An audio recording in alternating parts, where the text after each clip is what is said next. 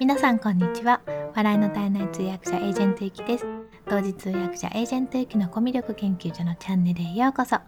このチャンネルでは通訳やナレーター、プレゼンターなど言葉で伝える仕事をしているエージェントゆきがどうやったらもっと心に届く伝え方ができるのかを様々な側面からお話しするのが半分そして残りの半分は好きなもののことや気づいたことを楽しく皆さんにシェアするチャンネルです。ということで今日も聞いていただいてありがとうございます。え昨日ですね、実はあの SPP の12月の再生時間の報告と明細みたいなのが来たんですね。スタンデー FM さんから毎月送られてくるんですけれども、そうしましたら再生分数がまたね、増えてたんですよ。ちょっとびっくりしました。あの、11月とか11月とかは Kindle 本出しますとかそういうちょっとあの特別企画みたいなのもしてたので1日2回再生したりとか収録したりっていうのもあったんですけど12月はなんか普通の平常運転だったんですけどね。で、えっと、再生分数とあとあのそれに応じた、えー、振込金額みたいなのが書いてあるんですけど、まあ、分数じゃなくて時間で、まあえっと、ざっくりなんですけど7700時間ぐらいになってまして再生時間がですね。またえなんでこんなにたくさんと思ってだんだん増えてるんですよね。本当にあのたくさんの方に聞いていただきましてありがとうございます。ということで、えっと、今日はですねマインドマップについてお話をしてみたいなと思います。マインドマップについては何回かお話をしてるんですけれどもえーと、最近すごく便利なのを見つけましてマインドマイスターっていうんですよ。使ってる方もいらっしゃるかもしれないんですけど、えーと、これはですねあの今メルマガを始めようということでレッツメルマガっていうので、えーと、伊藤社長に教えてもらってるんですけどメルマガってこういう風に作るといいよっていうのをそこでこのマインドマイスターも教えてもらったんですよね。でねすごくこれが使いやすくて今日はちょっとそのマインドマップのまあ、マインドマップの良さから始まってこの数あるマインドマップのツールの中でなんでマインドマイスターがいいと思ったのかとか、まあ、ちょっとここが難点だなとか私はどういうふうに使っていくのかっていうお話をしたいなと思ってます。ちなみに今日からこのマインドマイスターでこのスタンド FM の、えー、と収録内容もちょっとまとめてるのであのサムネイルの写真にはそれを貼ったんですけどちょっとサムネイルだとちっちゃすぎますよね。ただまあこんな感じですっていうことです。これただ折りたためるのであのポイントだけに折りたたんでっていうこともできます。でまずマインドマップの良さなんですけれどもいや本当にね何がいいかってね頭の中にあることを全部書き出すことができるんですよね。でまあこれだけだったらあのノートに書けばいいじゃんっていうことになるんですけど手書きでもまあいいんですけどねあのこのツールとかでやると何がいいかっていうと頭の中になることを、まあ、とにかくこう枝葉に分かれるまで全部書き出した後に整理ができるんですよ。例えば順番を入れ替えたりっていうのもできるし優先順優先あの順位が高いものから並べていくっていうこともできるしあとは意外とねあれこれ重なってたなっていうこともあるのでそこを削除して一つにまとめたりっていうこともできるんですね。だからこのツールで使う方がいいかなっていうふうに思ってます。であとはですねあのマインドマップいいなと思ってるのはキーワードで書けるのでやっぱり見やすいんですよ。で音声収録は私はもうもっぱらマインドマップを書いてやってるんですけれどもなぜかっていうとあの前はね一回文章を書いてたんですよね。で原稿ではなくてポイントで箇条書きの文章を書いてたんですよ。そうするとなんだろうななんかね、まあ、文章書いてあるとすごい文章に引きずられるんですよ。だからもし完全な原稿を書くのであればそれはそれでいいと思うんですよね。完全な原稿だったらそれをこう、まあ、気持ちを込めて読めば棒読みにならないしあの、まあ、すごくまとまった収録になると思うんですけど私が一番初めにやってた 中途半端な文章文章があってでまあなんかつながなきゃいけないんですよつながなきゃいけないんだけどつなぎがないから文章喋った後にねなんか頭が飛ぶんですよねやっぱり人間って読んでると考えられないんですよね。喋ってると喋りながら考えて次何話すかとかこう話した後にこう言葉が浮かんでくるんですけど文章の羅列だと全然浮かんでこなくてでしかもあれ、えー、と次何話そうとしてたんだっけ？みたいになっちゃうのでマインドマップの方が私はキーワードだけの方がそれを見ながらお話しするっていう感じでそういうスタイルでやってます。それが一番今のところ自分には合ってるなと思ってます。でそれがまあマインドマップの良さかなと思ってるんですよね。頭の中にあることを全部書き出して整理できるよっていうのとあとはキーワードで書けるので見やすいなっていう話ですね。でマインドマップのツールなんですけどすごくたくさんありますよね。で今まで私が使ったのは、えー、X マインドっていうのは使ったことあるんですけども使わなくなっちゃったんですよね。なんか使いづらくてあとはまあダウンロードしなきゃいけないっていうのもあるしまあなんか使いにくかったんですよね。言葉では言い表せないんですけど。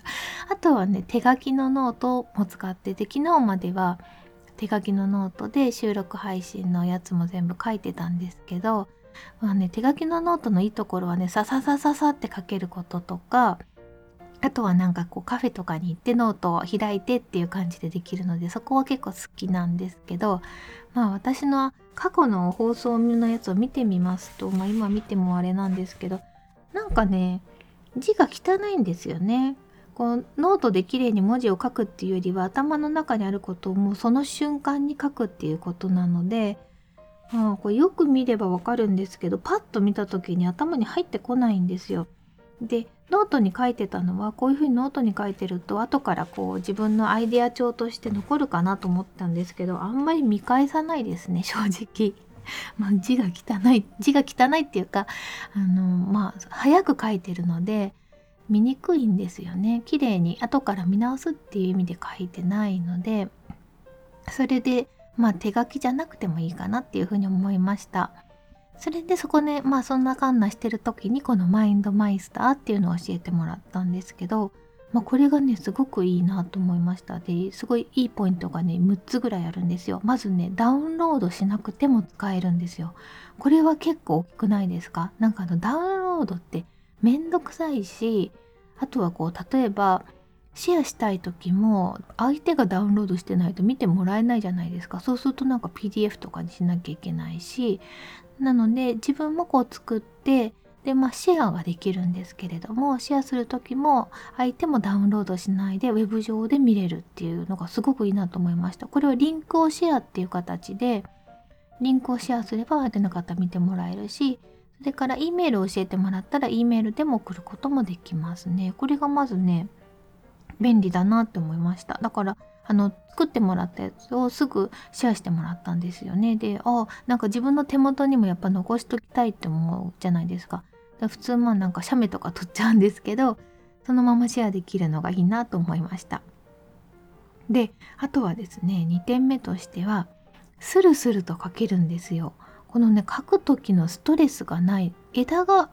枝が簡単に生えるって感じです。枝が生える。なんか X マインドの時私ちょっとめんどくさかった気がしてなんでかなわかんないんですけどこのマインドマイスターの方が私はねスルスル書けるので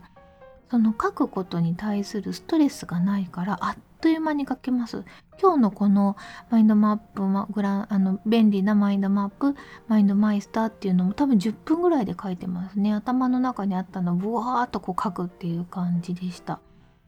だから、まあ、それが一番やっぱりいいのかなと思いますね。このスルスル度。重たくないっていう感じが一番いいかなと思いました。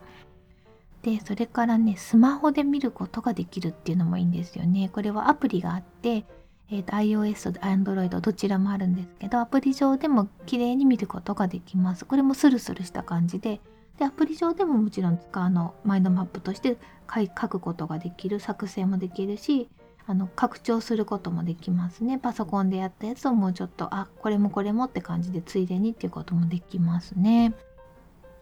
でえっと画像とかね動画もね中に入れ込めるんですよ。だからこれもすごいなって思いましたね。普通あんまり画像とかねマインドマップってこうただの言葉と棒でつながった表っていう感じなんですけどそこに画像とかも入れられるので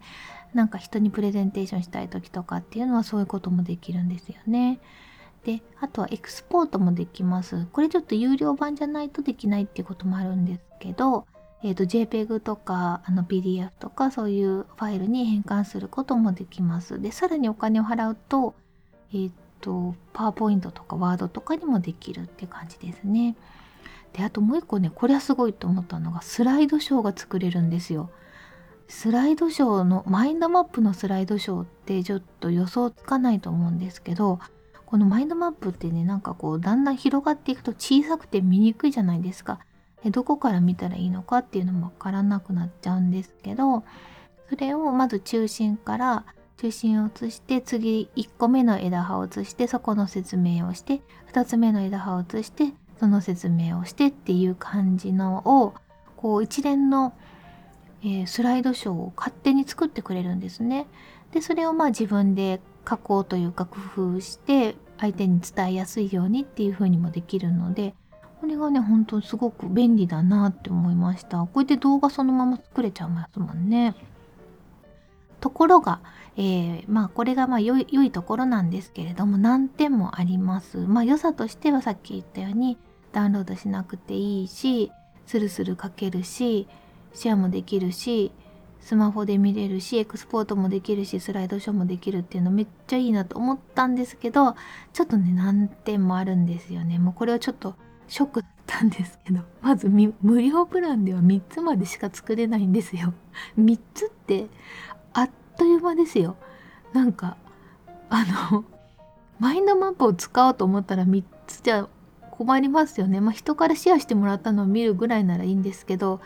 いやうまいことできてるなって思いましたよ、本当に。で、有料プランは1ヶ月、まあ、年払いにすると540円なので、高くはないんですけどね。だけど、まあ、使いこなさないともったいないっていう感じですよね。で、ちなみにちょっといろいろ探してたら、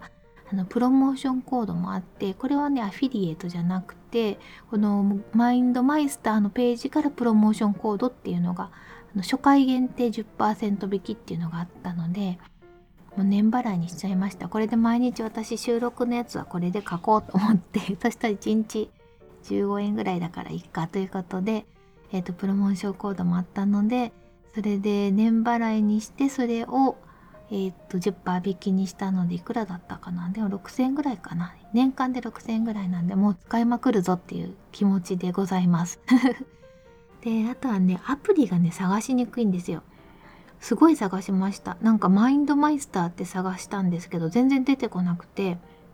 で後で気づいたんですけどこれねマインドマッピングマインドマイスターって書いてあるんですよ。アプリのとこに。だからよく見れば確かにロゴが一緒なんですけど違うアプリだと思って下の方をわーって探してたら一番上にカタカナでマインドマッピングって書いてあって多分その後ろにマインドマイスターって書いてあるんですけどね、そこが表示されないんですよ、アプリので。多分見つけられないと思ったんですけど、まあ、一番上にありました。まあ、そんな感じで私だけだったかもしれないんですけれども、えー、見つけることができました。で、えー、これがま2つ目の難点でもう一つの難点はマインドマップをたくさん作った時にフォルダ分けができないんですよね。一つのフォルダしかなくっってそこに今いっぱい入れるっていう感じになるので毎日の配信のやつとかだったら日付書いとけばいいですけれどもちょっと大きな構想をまとめたい、まあ、何回も何回もちょっと見てアップデートしていきたいっていう時にそれが混じっちゃうのでちょっと不便だなと思いました。ただこれはお気に入りっていう星がつけられるので、まあ、それつけとけばそこを見つけやすいかなと思います。でこれが3つのちょっと難点ですね。無料プランが3つまでしか作れないとか、アプリが探しにくいとか、フォルダ分けできないとかっていうのはあるんですけど、まあでも良さの方が勝るので使っていきたいなと思ってます。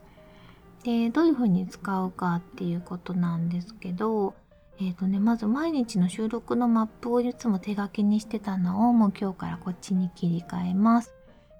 で、それからね、後からこれだとコンテンツまとめる時に役立つなと思ってるんですよ。あの Kindle 本作った時もね実は私一からもう一回構成考え直してたんですけどこのマインドマップがもしちゃんとデータで残っていればま、ちょっと手書きほんと見にくかったんで結局見なくてですねで残っていればそれをこう組み合わせたりしてできたのになーって思うんですけど、まあ、後悔後に立たずでしたっけ？なので、まあ、ちょっと次からそうしたいなと思ってます。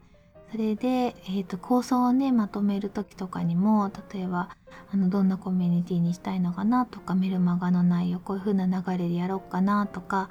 なんかあの Kindle 本こういうのにしていこうっていうのもやっぱりマインドマップ使うのすごくおすすめなのでマインドマイスターもしよかったらちょっと皆さんも試してみてください。初めの3つまでは無料なのででちなみに消せるんですよだから3つ作って1個消してもう1個っていう形で別に残さなくてよければあるいはまスクショでよければスクショ取って次のっていう形でやれば全然無料プランでも使えますねずっと。まあ、私は有料プランにしたのでせっかくやったのでこれはあの使いこなそうと使いまくろうと思ってます。ということで今日はあの便利なマインドマップのマインドマイスターのご紹介をしてみました。はい、それではコメント返しのコーナーです。2回前の放送の年始に個人事業主としてやったことにコメントいただいてます。友達がね立て続けに開業届を出してたのでちょっと気になって私が年始にやったことについてちょっとお話をしました。コメントありがとうございます、えー、まず農場人さんからです。参考になる情報をたくさんありがとうございます。コミュニティはぜひ参加したいと思っているのでよろしくお願いします。国民年金基は存じ上げなかったので早速資料請求しましたということでありがとうございますコミュニティぜひ参加してください。嬉しいです。コミュニティ興味持っていただいて、今、鋭意準備中でございます。えっと、それから国民年金基金は、そうなかなか知ってる方いらっしゃらないんですよね。国民年金基金か、イデコかっていう感じなんですけれども、まちょっとふ、まあ、古めかしいといえば古めかしいんですけれども、そのイデコの方だと、えー、株式ということで、投資っていう要素が入ってくるのでこう上がるかもしれないけど下がるかもしれなくて引き出せないっていうのがやっぱりちょっと私あの一番あれかなと思うんですよね。タイミングでもしかしてあ今絶対引き出した方がいいっていう時にあの株だと引き出せないな株で引き出せないっていうのは結構ストレスになるので今のところは分散ということで国民年金基金にしてます。ありがとうございます。それからまさこピアノさんです。こんにちは。個人事業主というキーワードには敏感です。一人でレシート作業していると結構孤独ですし、他のことにすぐ逃げたくなります。私は商工会議所の会員になって帳簿指導を毎月1回あ毎月1回1年間やったおかげで今日のお話の税金対策は全てやっていますが以前は無知だったので知らない方も多いと思います。ぜひぜひゆきさんの優しいお声で固いお話よろしくお願いします。コロナに負けるな個人事業主エールをもらえて嬉しいです。ということでありがとうございます。商工会議所の会員になってらっしゃるんですね。まさこさん私もなろうかな。なんかもっといろいろ知りたいなって思います。やっぱりプロの方に教えてもらえるってすごくいいと思うんですよね。回あの私税税理士の方に無料相談っていう形でちょっと別件で相談したいことがあって相談をしに行ったんですけどもその時もねノートにもう聞きたいことを全てまとめていってものすごいスピードでノート取ってたんでなんかちょっと引かれてましたけど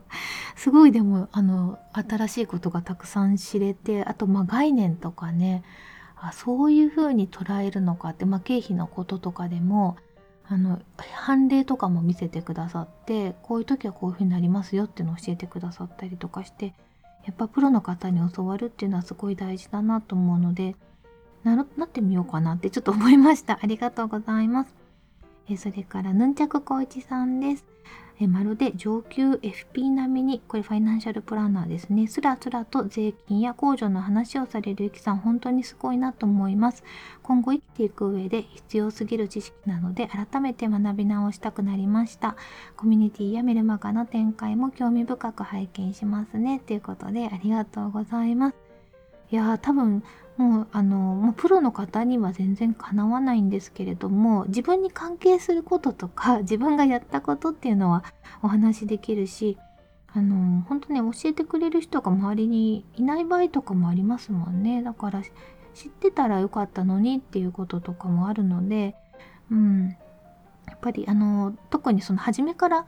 初めから個人事業主されてる方はあれなんですけども会社員されてて副業でてやり始めてそれで会社辞めてっていう形の方とかだとあの本当教えてくれる人が周りにいないですよねと思って、うん、またあの改めてというかいろいろ時々ちょこちょこと出していきますのでまた聞いてください。えそれから、いでっこ、いで、ごめんなさい。ひよっこいでしおさんからです。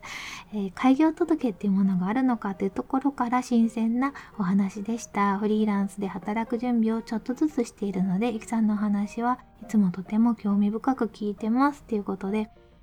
そうなんですよ。開業届あるんですよ。しかも1枚の紙。なんかしかもなんかね、わらばんしみたいでした。私の場合。2011年でしたけどえこんな紙で開業みたいな感じのね 青色申告のやつも届けもわらばんしみたいなやつでえこれだけ？出すだけ？みたいな。しかも手書きで1枚で名前とか屋号とかなんかそういうの住所とか書いてハンコ押すだけだった記憶があります。ほんと簡単だったんでまあ行かなきゃいけないっていうだけですね。ということであの開業の準備あのひよっこいでしおさんもされてるってことなので応援してます。それからちえこさんからです。ゆきさんの実体験を交えたお話はやっぱりスッと頭に入ってきます。本当にスッと。私も開業に興味を持ち始めたところなのでとても参考になりました。今日もありがとうございます。ゆきさんのコミュニティが楽しみすぎてやばいです。ってことであやばい。やばい。頑張って準備します。ありがとうございます。それからね、ガジェットインちゃちゃまるさんからです。ゆきさん、こんばんは。僕もゆきさんのアドバイスをきっかけに開業届出しましたよ。ってか、おえー、ちゃちゃまるさんも出したんだ。じゃあこれで私の知り合いで出した方3人ですね。すごい。皆さんなんかやっぱり開業ブームですね。あの、私ができることがあればお教えしたいと思いますので、よかったら質問とかも、あの、レターとかコメントで、あの、お寄せください。お答えしたいと思ってます。ということで、今日もたくさん質問、コメントありがとうございました。またコメントいただきましたら放送の中で紹介いたします。ということで、今日も最後まで聞いていただきましてありがとうございます。素敵な一日をお過ごしください。お相手はエージェントゆきでした。